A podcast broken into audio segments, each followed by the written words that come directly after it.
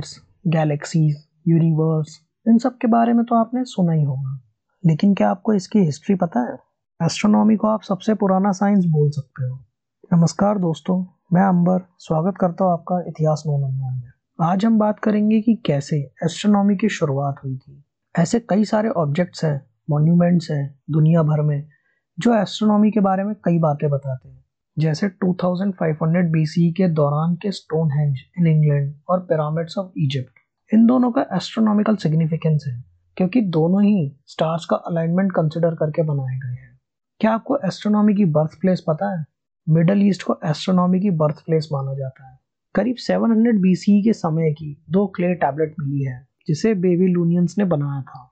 इस टैबलेट पर स्टार्स और प्लैनेट्स के बारे में बताया गया है। साथ ही में कॉन्स्टलेशंस का भी ज़िक्र किया गया है। इसीलिए मिडल ईस्ट को बर्थ प्लेस ऑफ़ एस्ट्रोनॉमी माना जाता है।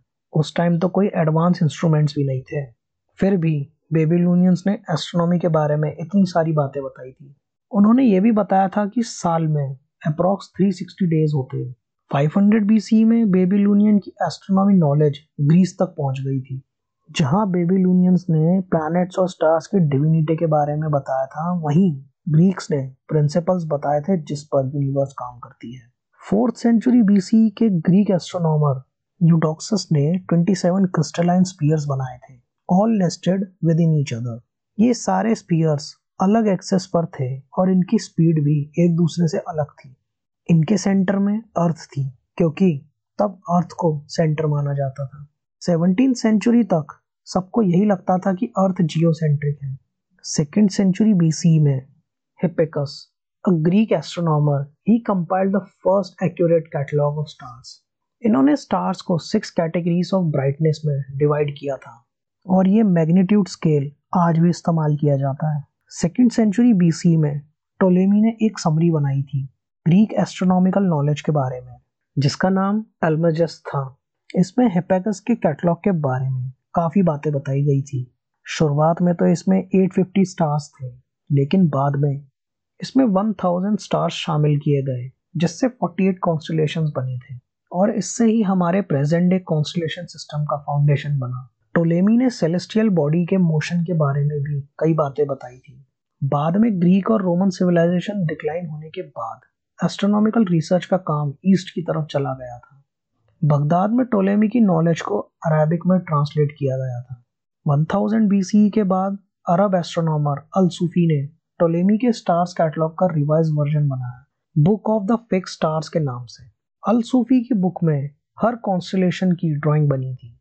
ये book Arab book of astronomy की पॉपुलर बुक्स में से एक है। करीब टेंथ से थर्टीन सेंचुरी के बीच में एंशियंट ग्रीक्स की नॉलेज यूरोप में इंट्रोड्यूस हुई थी। अरब डोमिनेटेड स्पेन में। दुनिया के अलग अलग कोने में कॉन्स्टलेशंस का इंटरप्रिटेशन अलग था। जैसे चाइनीज़ में 283 कॉन्स्टलेशंस थे। जिसमें कोर्ट और सोशल लाइफ के सीन रिप्रेजेंट किए जाते थे। ग्रीक्स कॉन्स्टलेशन में माइथोलॉजिकल बीस्ट्स और हीरोज को रिप्रेजेंट करते थे। ईस्टर्न एस्ट्रोनॉमर कॉन्स्टलेशन से ज़्यादा अनएक्सपेक्टेड फेनोमेना पर ज़्यादा ध्यान देते थे, जिसे वो गेस्ट स्टार्स बोलते थे। आज जिसे हम कॉमेट्स सुपरनोवा नोवा के नाम से जानते हैं। क्या आपको पता है कि दुनिया की सबसे पुरानी एस्ट्रोनॉमिकल ऑब्जर्वेटरी कहाँ है? जो कि साउथ कोरिया में है। ये एक तरीके का स्टोन टावर है, जो 634 बीसी का है। करीब 16th सेंचुरी के आसपास पॉलिश एस्ट्रोनॉमर निकोलस कोपरनिकस ने हीलियोसेंट्रिक थ्योरी यानी सन सेंटर थ्योरी बनाई थी। इन्होंने एक बुक भी पब्लिश करी थी on the revolution of heavenly spheres के नाम से। उनका मानना था कि अर्थ सेंटर नहीं है इनफैक्ट सन सेंटर में है। फिर भी इस किताब की बहुत कम कॉपीज बिकी थी। ये थ्योरी थर्ड सेंचुरी बीसी में ग्रीक फिलोसोफर एरिस्टार्कस ने प्रपोज करी थी। कुछ समय बाद टीको ब्राहे नाम के डैनिश नोबलमैन ने प्लानिटरी मोशंस के बारे में नई ऑब्जर्वेशंस बताई। 1576 और 1586 में उन्होंने दो नई ऑब्जर्वेटरीज बनाई। वो हीलियोसेंट्रिक थ्योरी नहीं मानते थे। उनको लगता था कि अर्थ सेंटर में है orbited by moon and sun इनके बाद एस्ट्रोनॉमी में कंट्रीब्यूशन करने वाले अगले रिसर्चर थे जर्मन मैथमेटिशियन जोहानस केपलर कई सालों के कैलकुलेशन और रिसर्च के बाद उन्होंने बताया कि सन ही सेंटर में है, जैसे कोपरनिकस ने बताया था। लेकिन केपलर ने ऑर्बिट्स और प्लैनेट्स के बारे में डिटेल्स बताई, जो कोपरनिकस ने नहीं बताई थी। एक तरफ़ केपलर थियोरेटिकली सब बता रहे थे, वहीं दूसरी तरफ़ फ़र्स्ट टेलीस्कोप बनाने की तैयारी भी चल रही थी। जिसकी शुरुआत करने वाले थे इटालियन एस्ट्रोनॉमर गैलीलियो गलीली। सबसे पहला टेलीस्कोप हैंस लेपर्शे और डच ग्लास मेकर ने 1608 में बनाया था। जब गैलीलियो को ये बात पता चली तो उन्होंने भी अपना टेलीस्कोप बनाया, जिसकी वजह से उन्होंने न्यू डिस्कवरीज करी थी। गलीलियो ने बताया था कि मून की सरफेस प्लेन नहीं है। उन्होंने ये भी बताया था कि Jupiter was orbited by four moons जिसे आज हम गलीलियन सैटेलाइट के नाम से जानते हैं। फिर भी एक सवाल रह जाता है कि क्यों प्लैनेट सन को ऑर्बिट करते हैं? क्या आपको पता है कि गैलीलियो के एक्सपेरिमेंट की वजह से मॉडर्न फिजिक्स की शुरुआत हुई थी? उन्होंने एक लंबे टॉवर पर से डिफरेंट साइज़ के ऑब्जेक्ट्स नीचे फेंके थे और वो सारे ऑब्जेक्ट्स एक ही टाइम पर नीचे आए। ये बात एरिस्टोटल के बताए प्रिंसिपल से अलग थी। उनका मानना था कि heavier objects should fall faster फिर 1672 में न्यूटन ने भी एक टेलीस्कोप बनाया था। बाद में 18 सेंचुरी में ब्रिटिश एस्ट्रोनॉमर विलियम हर्शल ने टेलीस्कोप बनाया था, जिसकी वजह से उन्होंने यूरेनस की डिस्कवरी करी थी। 1845 में William Parsons a wealthy aristocrat इन्होंने काफ़ी बड़ा टेलीस्कोप बनाया था, जिसका इस्तेमाल नेब्यूला स्टार्स और गैलेक्सीज की स्टडी के लिए किया जाता था। गैलीलियो के कई सालों बाद ब्रिटिश साइंटिस्ट आइजैक न्यूटन आए थे। जैसा कि आपको पता है उन्होंने ही ग्रेविटी का कॉन्सेप्ट बताया था। और ये ग्रेविटी ही रिस्पॉन्सिबल है मून को अर्थ के अराउंड ऑर्बिट में रखने के लिए।